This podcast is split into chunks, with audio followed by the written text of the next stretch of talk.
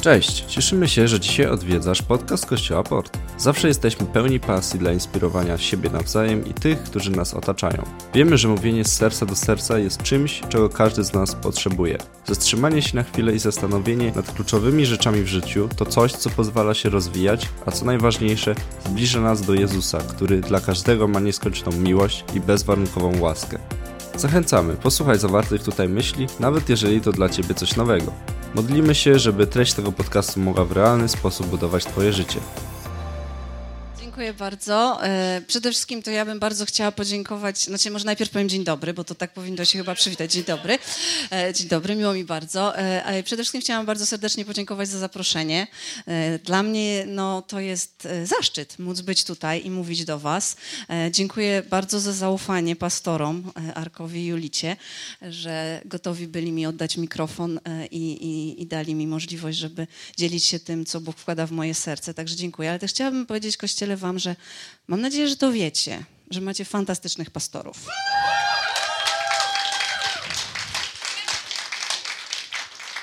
Wiecie, to jest tak, że trawa zawsze jest bardziej zielona po drugiej stronie płotu, jak mawiają bracia Amerykanie. Po polsku się mówi, że wszędzie dobrze, gdzie nas nie ma, ale prawda jest taka, że czasami przez to, że jesteśmy ciągle w czymś, to potrafimy nie doceniać tego, co mamy. A chciałabym, żebyście wiedzieli, że wasi pastorzy są wyjątkowymi ludźmi. Kiedy ja ich poznałam, ja pamiętam, że pierwsze moje spotkanie z pastorem Arkiem było tak niesamowite. Ja do tej pory pamiętam jego wzruszenie, kiedy mówił o ludziach, którym służy. Serce, jakie ma, po prostu coś niesamowitego. Łzy w oczach. A Julita, to co ma, to jest taka petarda, że takich rzeczy ze świecą szukać. Generalnie ja wiem, że czasami się możecie wkurzać na różne rzeczy, ale ja wam coś powiem, to jest skarb. Oni są skarbem i chciałabym, żebyście o tym zawsze pamiętali, bo to są naprawdę niesamowici ludzie. Także dla mnie to, że ja mówię w waszym kościele, jest naprawdę czymś bardzo wyjątkowym. Dobrze, to może się na początek pomodlimy. Nie to, żebyśmy się nie modlili do tej pory, ale pomodlimy się. Panie, dziękujemy Ci za ten wspólny czas. Dziękuję Ci za ten niesamowity przywilej, że mogę tutaj być, dzielić się tym, co włożyłeś w moje serce. Modlę się, Duchu Święty, abyś namaścił moje usta, ale też abyś otworzył serca każdej osoby na tym miejscu i abyś mówił to, czego potrzebuję w tym momencie. Modlę się o słowo na ten czas, dla tego kościoła, dla tego domu.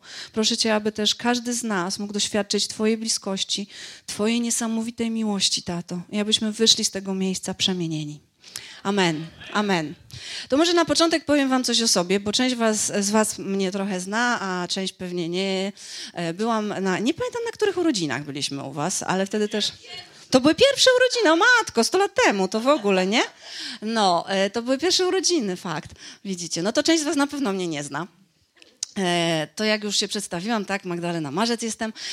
Moim mężem jest Zibi Marzec, to się tak zawsze mówi, tak, że się ma żonę, dzieci albo męża i dzieci, nie? Też dzieci mam, też 2 synów, nastolatków, Filipa i Bartka. I w Krakowie jesteśmy od 15 lat, w tej chwili mija nam 15 lat. Początek lutego będzie 15 lat i od 14 lat prowadzimy tam kościół. To było coś, co Bóg włożył w nasze serce. Poczuliśmy, że to jest to, co mamy zrobić. Pojechaliśmy do Krakowa, żeby założyć kościół taki, jaki Bóg włożył w nasze serca. Ciekawe jest to, że kiedy my z nim zdecydowaliśmy, że chcemy razem przeżywać życie, rozmawialiśmy też, co chcemy robić. Oboje byliśmy zaangażowani dosyć mocno w różnej formie w służbę dla Boga i zdecydowaliśmy, że chcemy zawsze służyć Bogu, że chcemy to robić razem jako małżeństwo, żeby też realizować to, co Bóg w nas włożył, ale była jedna rzecz, której powiedzieliśmy, na pewno nie będziemy robić. To będzie prowadzenie kościoła. Taka była nasza decyzja. Kościół ma 14 lat, po ślubie jesteśmy 20, a Pan Bóg bardzo szybko zweryfikował te nasze pomysły na życie, bo już 3 tygodnie po ślubie wiedzieliśmy, że kiedyś będziemy pastorami, że będziemy prowadzić kościół. Także z Bogiem jest ciekawie, zawsze to jest przygoda. Bóg ma dla nas plany i te plany są zawsze lepsze niż nasze. I Boże pomysły na nasze życie zawsze będą lepsze niż nasze. Amen? Dobrze, słuchajcie, to była taki wstęp. Ja mam takie pytanie. Macie gdzieś zegarek? O, tu jest. Dobra. To żebym wiedziała, żeby się nie rozgadać. Ja jestem oldschoolem, nie będzie żadnych slajdów. Przepraszam, bardzo przepraszam. Ja nawet piszę ręcznie notatki, także... Tak. Kiedy modliłam się o ten czas tutaj i o to, czym mam się z wami podzielić, to przypomniałam się taka historia, to jest jedna z moich ulubionych historii w Biblii, pewnie większość z was ją słyszała, gdzieś wam się obiła o uszy, może nawet słyszeliście już kazań mnóstwo na ten temat. To jest historia, którą znajdziemy w Księdze Daniela w 3. rozdziale. Historia dotyczy 3 młodzieńców, jak to ładnie brzmi, 3 młodzieńców, 3 młodych chłopaków, którzy... znajdowali się w niewoli babilońskiej, to byli Hebrajczycy. Znajdowali się oni na dworze, ponieważ zostali zabrani tam, mieli być wyszkoleni, przygotowani do tego, żeby służyć na dworze. No i przydarzyła im się taka ciekawa historia, ponieważ król zdecydował, że postawi sobie pomnik, taki duży, żeby wszyscy widzieli. I w odpowiednim momencie każdy, który był w jego królestwie, każdy jego poddany musiał na dźwięk odpowiednich instrumentów pokłonić się, oddać cześć temu posągowi, oddając w ten sam sposób też cześć królowi. No i oczywiście oni, ponieważ dla nich byłoby to czymś strasznym, oni wierzyli, że jest jeden Bóg, Bóg Izraela, więc oni tego nie zrobili. Zawsze się znajdą jacyś przychylni, którzy donieśli, że oni tego nie zrobili, tak? Zawsze tak tacy się znajdą. No więc król się zdenerwował, to mało powiedziane, wezwał ich do siebie i powiedział, że w ogóle jak to tak, jak oni tego nie zrobią, no to będą konsekwencje, że wrzuci ich do ognistego pieca. I od 16 wersetu w 3. rozdziale możemy przeczytać tak. Szadrak, Meszak i Abednego, tak się nazywali, odezwali się i odpowiedzieli królowi Nebukadnezarowi. My nie mamy potrzeby odpowiadać ci na to pytanie, ponieważ on ich się zapytał, dlaczego w ogóle, czy teraz jeśli usłyszycie, to się nie pokłonicie, dlaczego nie oddajecie chwały tym bogom moim. I oni mówią, nie musimy ci w ogóle odpowiadać na to pytanie. I 17 werset. Jeśli nasz Bóg, któremu służymy, może nas wyratować z rozpalonego pieca i z twojej ręki, o królu, to nas wyrwie. A nawet jeśli nie... to niech ci będzie wiadome, o królu, że twoich bogów nie czcimy i złotemu posągowi, który wzniosłeś, pokłonu nie oddamy. Ja uwielbiam tą historię i uwielbiam to stwierdzenie. W tym moim tłumaczeniu jest inaczej, ale ja sobie to przestawiłam. A nawet jeśli nie, bo to tak fajnie brzmi. A nawet jeśli nie, a nie jeśli nawet. I wiecie, nam pewnie nikomu z was nie grozi w najbliższym czasie gorący piec. Mam przynajmniej taką nadzieję, chyba że ktoś pracuje w hucie, to może ewentualnie. Ale generalnie raczej nie jest to zagrożenie, które gdzieś jest w pobliżu. Ale wydaje mi się, że w życiu każdego z nas znajdują się takie sytuacje, które wystawiają na próbę naszą wiarę i wymagają od nas decyzji. Czy będziemy dalej wierzyć, czy może nie? Czy zdecydujemy, że te okoliczności tego, co się dzieje bądź nie dzieje, sprawiają, że może ten Pan Bóg jednak nie jest taki, jak myślałam. Czy może zacznę sobie dorabiać teologię do tego, co się dzieje. Wiecie, to mogą być różne rzeczy. To może być choroba, to może być stan zdrowia, to może być problem finansowy, to mogą być wszelkiej maści problemy w relacjach, których raczej nigdy nam nie brakuje w życiu. To mogą być trudności związane z pracą, mogą być trudności związane z jakimiś sytuacjami, które ciągną się z przeszłości jeszcze i ciągle są nierozwiązane. To może być utrata bliskiej osoby. Jest bardzo wiele różnych takich sytuacji, ale zawsze w tym momencie każdy z nas staje przed decyzją, czy ja dalej będę wierzyć, czy może jednak nie, czy może się obrażę na Boga. Wiecie, kiedy ja kończyłam studia na ostatnim roku. Jestem w ogóle jedynaczką. Wychowałam się w takiej rodzinie, która zawsze bardzo się kochała, bardzo się szanowali moi rodzice i byliśmy ze sobą bardzo blisko. I właśnie kiedy byłam na ostatnim roku studiów, któregoś dnia moją mamę z pracy zabrano do szpitala, ponieważ straciła przytomność. W drodze lekarze ją stracili, musieli ją reanimować. Kiedy dojechali do szpitala, wróciły czynności życiowe, ale mama nie odzyskała świadomości. Została przewieziona na intensywną terapię i okazało się, że prawdopodobnie to nie było nawet coś takiego, że lekarze powiedzieli na pewno, jeszcze wtedy nie wiedzieli, później w sumie do końca nie byli pewni, ale najprawdopodobniej miała guza, który znajdował się pomiędzy półkulami mózgowymi na samym mózgu, który pękł i krew zalała mózg. I W ciągu dosłownie 3 dni nastąpił koniec.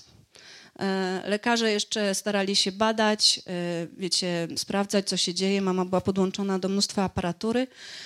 Ja w tym czasie byłam w kościele, w którym pastor modli się dużo o uzdrowienie, ma dar uzdrowienia, ma wiarę do uzdrowienia. Cały kościół się modlił o moją mamę. Pastorzy przyszli, modlili się w szpitalu o moją mamę. W ogóle cudem wpuścili ich na tą intensywną terapię. Wiecie, to było jeszcze dawno, dawno BC, czyli przed COVID-em. I wiecie, w tym momencie lekarze wezwali mnie i mojego tatę, jeszcze mamę mojej mamy, czyli moją babcię, do siebie jeden lekarz i zadał nam pytanie, czy w przypadku, jeżeli będzie stwierdzona śmierć, czy zgadzamy się na przeszczepy organów.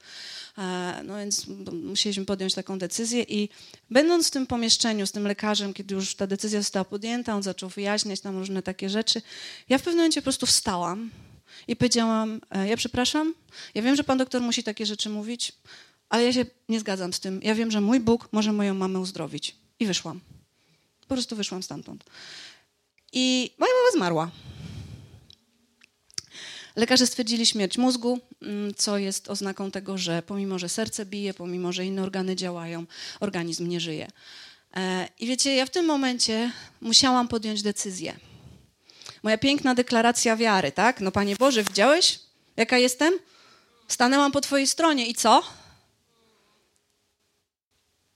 I musiałam zdecydować, czy mój żal, moje rozczarowanie, to doświadczenie nada kierunek mojej wierze, sprawi, że będę wierzyć, czy może przestanę wierzyć, czy moja wiara będzie się opierać na czymś innym.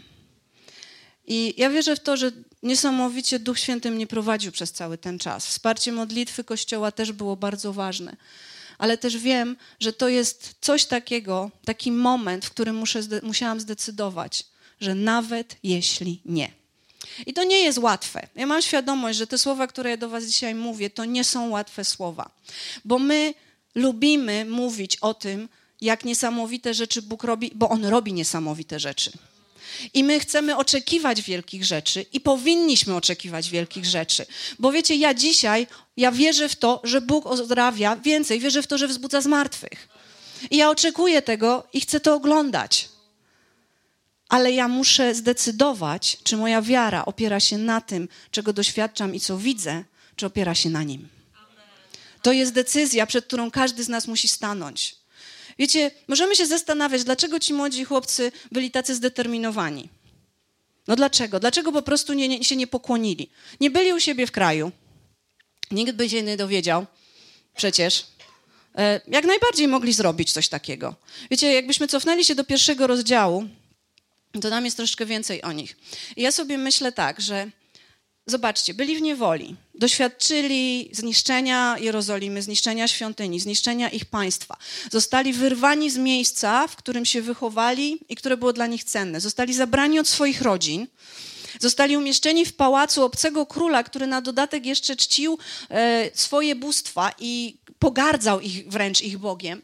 I zostali zmuszeni praktycznie do zmiany tożsamości. Na początku czytamy o tym, że mieli się nauczyć języka. Wiecie, że język jest nośnikiem kultury. Musieli się nauczyć tego języka. Dodatkowo mieli jeść też odpowiednie rzeczy. A poza tym zmieniono ich imiona. I myślę, że to jest taki chyba najznaczniejszy dowód tego, że ich tożsamość tutaj była zmieniana. Oni się nazywali pięknie. Nazywali się Hananiasz, Miszael i Azariasz. I Hananiasz oznacza Pan był łaskawy. Miszael oznacza kto jest taki jak Bóg. A Azariasz oznacza Pan okazał pomoc. A zostali przemianowani, żeby nie powiedzieć przechrzczeni, na Szadrak, Meszak i Abednego. I tak w większości ich znamy. Jakbym wam powiedziała, że opowiem wam dzisiaj historię Hananiasza, Michała i Azariasza, to pewnie większość z was, która nawet zna tę historię, stwierdziłaby, a kto to jest. Ale jakbym powiedziała, że zaczynam historię Szadraka, Meszaka i Abednego, to większość z was powiedziała, a no jasne, wiem, ognisty piec. I wiecie, te imiona też mają swoje znaczenie, bo Szadrak oznacza rozkaz Aku, Aku to był bóg babiloński, Meszak oznacza kto jest jak Aku, znowuż ten bóg, a Abednego, jemu dali innego, on ma sługa Nebo. Zobaczcie, wszystko było przeciwko nim. mieli wszelki powód do tego, żeby się po prostu poddać. A jednak stwierdzili, a nawet jeśli nie. A nawet jeśli nie. I co jest takiego, co może sprawić, że w obliczu trudności, w obliczu tego, kiedy tak długo nie widzimy odpowiedzi na modlitwę. Ja nie wiem, ilu z was ma w swoim życiu doświadczenia, może nawet teraz, tego, że modlicie się o pewne rzeczy i nie widzicie rozwiązania. Ale na pewno wielu. I ja też tak mam. Wiecie, ja przyjechałam do was w sobotę, a w piątek byłam po 2 tygodniach kolejny raz u lekarza z synem i okazało się, że po 2 tygodniach siedzenia w domu i leczenia dostał zapalenia płuc. Choroba dziecka i tak dalej, tak? Ale to jest jakby jedna kolejna rzecz. I czasami tych rzeczy jest wiele. I one mogą powodować zniechęcenie, rozczarowanie, kwestionowanie. No gdzie ten Bóg? A oni mieli taką postawę. My nie musimy na to odpowiadać. My nie musimy odpowiadać na te pytania, dlaczego to się nie dzieje, ale gdzie jest ten Bóg, ale czemu On nie odpowiada, ale czemu nie jest tak, jak ja bym chciała. Bo On może zmienić moją sytuację, On jest w stanie zmienić moją sytuację, ale nawet jeśli nie, to ja i tak się nie ugnę, to ja i tak będę wierzyć. Wiecie, apostoł Paweł jest moim ulubieńcem. Uważam, że jakby on dzisiaj żył, to by obraził mniej więcej 99% Kościoła. Jak wy myślicie, że wasza pastor jest sarkastyczna, to poczytajcie apostoła Pawła, naprawdę. Uwielbiam go. Ale apostoł Paweł to jest też człowiek, który mówił takie rzeczy, że nasze postępowanie, to jest w 2 liście do Koryntian w 5 rozdziale, w 7 wersecie, nasze postępowanie nie opiera się na tym, co widzimy, tylko opiera się na wierze. W innym tłumaczeniu jest chodzimy w wierze, a nie w oglądaniu. My nie możemy opierać naszej wiary na tym, czy na podstawie tego, co widzimy, albo na tym, co się nie dzieje, bo okoliczności nas zmiotą. Bo okoliczności nas po prostu zmiotą.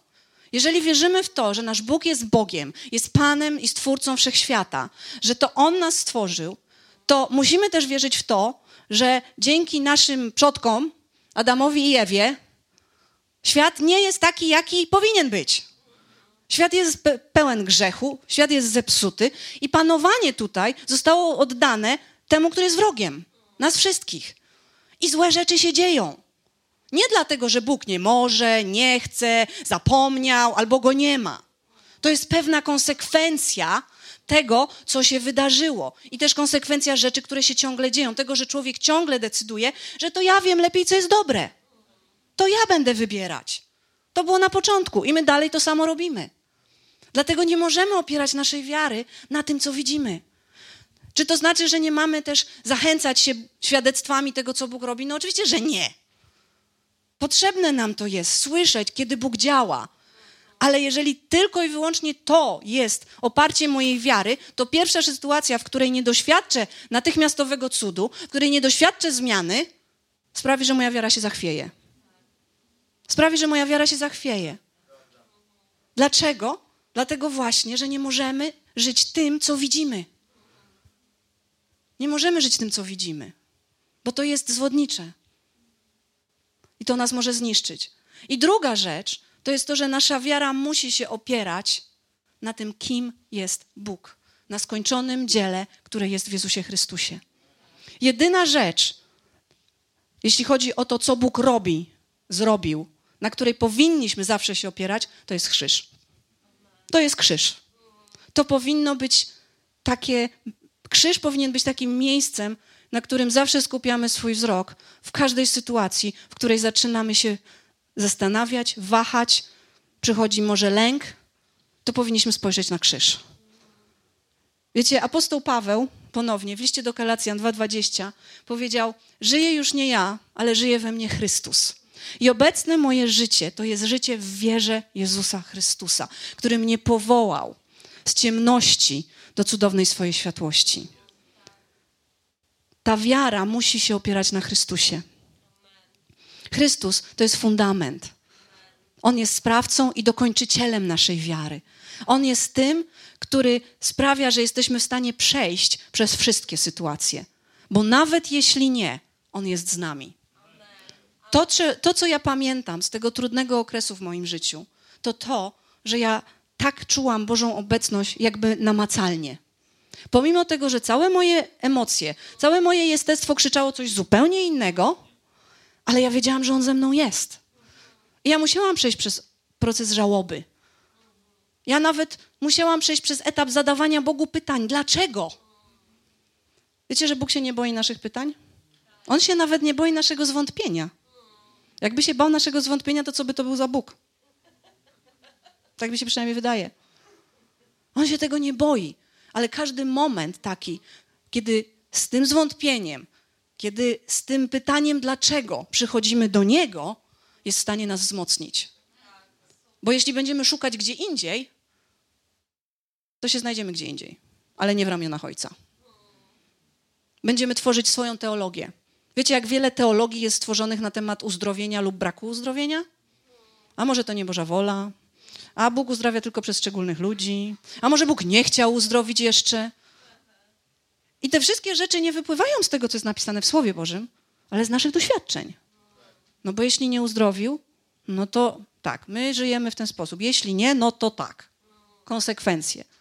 Tylko, że czasami te konsekwencje źle rozumiemy, bo nasza wiara musi opierać się o Niego. I On objawił siebie w Słowie. I tu możemy Go znaleźć. I to, co jest niezmiernie ważne, to jest też to, że taka wiara, nawet jeśli nie, wcale nie oznacza, że nie będziemy oczekiwać. Bo możemy sobie pomyśleć, no tak, skoro mam tak wierzyć, to znaczy, że już nie będę niczego oczekiwał. Już lepiej, bo to jest też kolejna fantastyczna filozofia, lepiej nie oczekiwać niczego, bo wtedy jak się przypadkiem stanie, to wtedy będzie takie fajne zaskoczenie, nie? Tylko, że to nie jest wiara. List do Hebrajczyków wyraźnie mówi, że wiara jest pewnością tego, czego nie widzimy, przeświadczeniem o tym, czego się spodziewamy. Jak się niczego nie spodziewam, no to nie mam wiary. No proste. Dlatego ta wiara, nawet jeśli nie, wcale nie oznacza, że ja nie oczekuję, tylko ona sprawia, że okoliczności i to, co widzę, nie zachwieją mojego zaufania w Nim. One nie zmienią tego, kim On jest. Wiecie, że to, czy Bóg odpowiada, czy nie odpowiada, nigdy nie zmienia tego, kim On jest? To, co ty myślisz i czujesz, też nie zmienia tego, kim On jest. Tylko czy my wiemy, kim On jest? Bo jeśli ja wiem, kim On jest, to ja nie boję się ufać. Boimy się zaufać, jeśli czegoś nie znamy. Boimy się zaufać, jeżeli coś wydaje lub ktoś wydaje się nam odległy. Ale jeśli Bóg jest bliski, to ja się nie boję.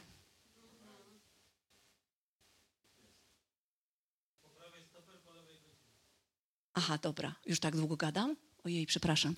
Dobrze.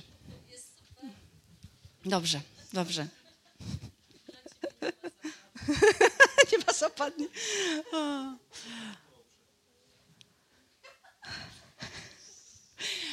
Oj. Nie, jest dobrze. Wiecie, czasami nam się właśnie wydaje, kiedy doświadczamy tych zniechęceń, takich rozczarowań, że lepiej po prostu tak tą wiarę swoją trochę rozwodnić. Ale kiedy byśmy poczytali dalej te historie, to oni zostali wrzuceni do pieca ognistego. Bóg ich nie uratował. Nie było takie siup i zabrałem ich i już, jest fajnie. Myśmy tak czasem chcieli. Kiedy się modlimy o coś, to byśmy chcieli, żeby Pan Bóg nas wyrwał z tej sytuacji i zabrał. Tego też nie ma nigdzie w Biblii. Nikt nam nie obiecał, że tak będzie. Ale w tym, co się wydarzyło, Bóg był z nimi. W fizyczny, namacalny sposób. Była czwarta osoba w ogniu. I my czasami może się czujemy, jakbyśmy byli w ogniu. Ale jest zawsze z nami On. Jest zawsze z nami On przez Ducha Świętego. On powiedział, że On nas nigdy nie zostawi, że On nas nigdy nie porzuci. On zawsze z nami jest. I chciałabym was, Kościele, zachęcić do tego, żebyście w tym nadchodzącym czasie szukali takiej głębokiej bliskości z Bogiem. Bo tylko w tej bliskości tak naprawdę utrwalamy i utwierdzamy tą naszą wiarę w to, kim On jest, bo odkrywamy, kim On jest. Odkrywamy to, jak cudownym jest Bogiem, jak bardzo nas kocha. I wtedy nie boimy się Mu ufać. I to, co jest też niesamowitego, to to, że taka wiara, która opiera się o Niego, o to, kim On jest, to ona otwiera nas na największe cuda. To ona sprawia, że możemy oglądać Boga, który chodzi obok nas w gorącym piecu. Wiecie, że gdyby oni tego nie zrobili, to by tego nie doświadczyli? To takie logiczne dosyć, nie? Ale my nigdy o tym nie myślimy, bo myśmy woleli uniknąć tego pieca. Ale Bóg objawia się w niesamowity sposób w najmniej oczekiwanych miejscach. Jeżeli pozwolimy Mu na to, jeżeli będziemy ufać Jemu pomimo tego, co widzimy, ale w oparciu o to, kim On jest, to doświadczymy niesamowitych rzeczy, bo Boże Królestwo działa odwrotnie, niż my myślimy. I to taka wiara, a nawet jeśli nie, sprawia, że możemy doświadczyć Boga w potężny sposób. W liście do Efezjan, w 3 rozdziale, w 20 wersecie jest napisane, że Bóg według mocy działającej w nas, mocy swojego Ducha Świętego działającej w nas, jest w stanie uczynić o wiele więcej ponad to wszystko, o co prosimy i o czym myślimy. To nie jest tak, że On nie może. On może zrobić dużo więcej, ale potrzebna jest do tego wiara. Tylko wiara, która w centrum ma Jego, która opiera się na krzyżu, na tym, co się wykonało w Chrystusie. I wtedy będziemy mogli doświadczać niesamowitych rzeczy, niesamowitych przełomów i oglądać cuda. Bo taka wiara to jest wiara, która przyciąga cuda. To jest wiara, która sprawia, że my się otwieramy na to, co niemożliwe. Wiem, że to jest trudne i wiem, że może znajdujecie się teraz w takiej sytuacji, w której przeżywacie potężne trudności, ale też wiedzcie, że nie jesteście w tym sami. Myślę, że czasami jest tak, że kiedy patrzymy na ludzi wokoło, wydaje nam się, szczególnie w Kościele, jak się uśmiechają, jak się ładnie witają, to po prostu tutaj są sami szczęśliwi ludzie, którym się nic złego w życiu nie dzieje. No. Ale wiecie, prawda jest taka, że nasza radość, jedynym źródłem jest Chrystus. Gdybyśmy mieli pokazywać to, co czujemy na skutek tego, co się dzieje w naszym życiu, to byśmy wszyscy byli chyba takimi bardzo smutnymi, płaczącymi, zdepresjonowanymi ludźmi. Ale mój Bóg jest moją radością, a radość Pana jest moją siłą. Dlatego, jeżeli znajdujesz się w takim miejscu i potrzebujesz też tego, żeby Bóg się ciebie dotknął, to nie wahaj się szukać Jego bliskości. Nie wahaj się szukać tej Jego bliskości, bo w niej znajdziesz odpowiedź. Jeśli będziesz przechodzić przez ten ognisty piec, to On będzie z tobą. Tylko czy odważysz się wierzyć Mu, a nawet jeśli nie. A nawet jeśli nie. Ja bym chętnie doświadczyła tego, żeby moja mama została uzdrowiona. Wiecie, nie widziała, jak wychodziłam za mąż. Nie stała się babcią. Nie była ze mną wtedy, kiedy potrzebowałam takiej pomocy. Wszystkie mamy, które mają małe dzieci, wiedzą, co to znaczy. Ale też wiem, że mój Bóg był ze mną. I Bóg otoczył mnie ludźmi, którzy na danym etapie mojego życia byli dla mnie wsparciem, które normalnie pewnie zapewniłaby mi mama. Bóg nas nie zostawia, daje rozwiązanie, ale też jeśli zaufamy Jemu w tych trudnościach, to On sprawia, że ta nasza wiara staje się silniejsza. Ja dzisiaj, kiedy widzę, jak diabeł atakuje, to mnie to wkurza. Jego działania tak frustrują, szczególnie jak jest ich dużo takich pierdół, że tak powiem, przepraszam, że tak brzydko. Ale mnie przede wszystkim wkurza. I ja myślę, że zasługa tu leży w tym, że w tym momencie takim bardzo ważnym zdecydowałam, że nawet jeśli nie, to ja Ci i tak będę ufać. To ja Ci i tak będę ufać. Dlatego, że moje życie jest w Tobie. Moje szczęście jest w Tobie. I bez względu na to, co przyniosą okoliczności, ja chcę przede wszystkim widzieć Ciebie i Twój krzyż. I chcę żyć w oparciu o to, kim Ty jesteś. I będę oglądać Twoją dobroć i Twoją łaskę przez wszystkie dni mojego życia. Chciałabym się móc pomodlić z Wami. Nie planowałam tego. Ale tak sobie myślę, że to będzie dobre. Jeśli potrzebujesz modlitwy, bo jesteś w trudnej sytuacji, bo jesteś w takim miejscu, w którym potrzebujesz zachęty, żeby wytrwać pomimo tego, że jest ciężko, to zapraszam do przodu.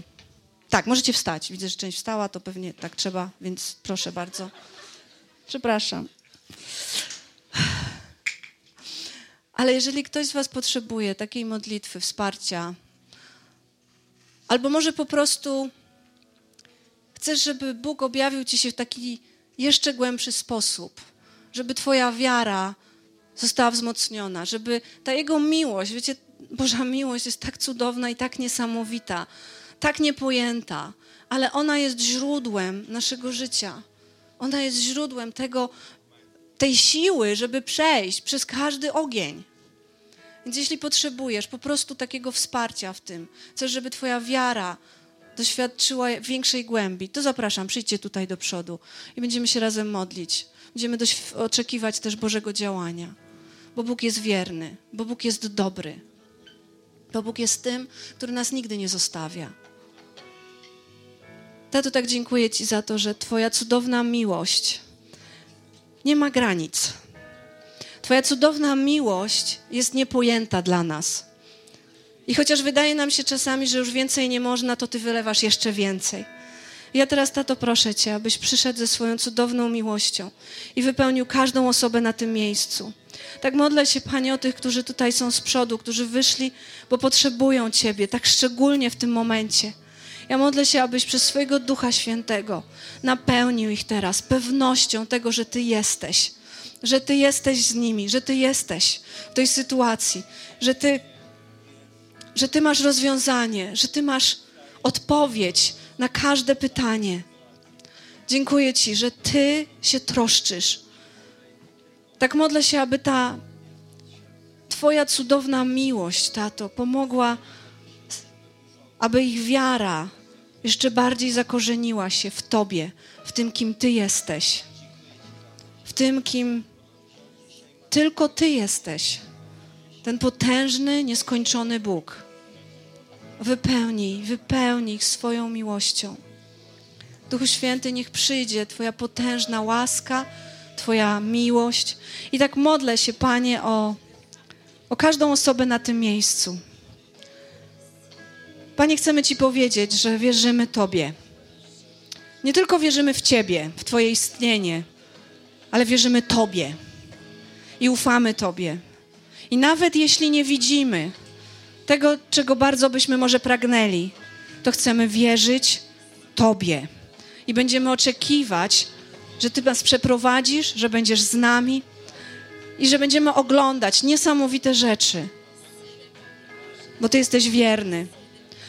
Bo Ty w Jezusie Chrystusie dałeś nam wszystko. Ty w Jezusie Chrystusie dałeś nam każdą obietnicę, która została wypełniona w Nim. Ja dziękuję Ci. Dziękuję Ci za to. I dziękuję Ci, że będziemy oglądać niesamowite rzeczy, bo Ty jesteś dobrym Bogiem, bo Ty jesteś wiernym Bogiem. Jeszcze taką jedną rzecz chciałam wam powiedzieć.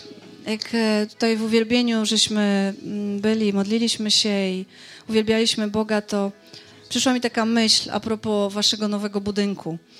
Bo wiem, że modlicie się o to, że szukacie, że czekacie. Ja wiem, że wiecie, że będziecie mieli nowe miejsce. Ja wiem, że wy o tym wiecie, więc to nie jest żadna nowość. Tutaj nie przyjechała Magdalena Marzec z Krakowa, żeby wam powiedzieć coś nowego, ale chciałam wam powiedzieć, że też wierzę w to, że Bóg ma dla was nowe miejsce, ale też, że to będzie szczególne miejsce. Że to będzie takie miejsce, które ono będzie dużo ponad to, o czym wy marzycie, tak jak w Efezjan czytaliśmy. I to będzie miejsce, które będzie takim portem, bezpiecznym portem, nie tylko dla was, nie tylko dla tych, którzy jeszcze tu przyjdą, ale ono będzie takim portem dla tego miasta. Jeszcze bardziej, w jeszcze większym stopniu. I to będzie miejsce, które was naprawdę zaskoczy. Pod każdym względem. I Bóg będzie się przyznawał do tego. I też wierzę, że przed wami jest też taki szczególny czas, kiedy może będziecie nawet... może inaczej. Kiedy będzie te nadchodzące może miesiące będą się wydawały bardzo trudnym wyzwaniem, to w tym samym czasie będziecie oglądać tak niesamowite rzeczy i Kościół wejdzie w taki nowy poziom. Ja nie umiem tego określić za bardzo, ale mam takie przekonanie, że jakbyście po prostu, to jest tak jak, wiecie, jak startuje samolot i kiedy on zaczyna się toczyć po tym pasie startowym, to się tak wydaje, matko kochana, kiedy to coś, to żelastwo, co to w ogóle, jak to się wzniesie. A potem nagle jest potężny huk i hej, on już jest w powietrzu. I takie coś, takie odczucie. To, ten czas może nie będzie łatwy. Myślę, że tu o was szczególnie. Ale zobaczycie, że w tym Bóg sobie odbierze niesamowitą chwałę i też to, w jakim miejscu będzie Kościół, to będzie coś, co nie przez moc, nie przez siłę, ale przez Jego Ducha. Amen. Jeżeli czujesz się zainspirowany, zapraszamy do nas. Spotykamy się na Huzarskiej 3A w Redłowie każdej niedzieli o godzinie 11. Na miejscu będą osoby, które przyjaźnie Cię przywitają i podadzą wszystkie potrzebne informacje.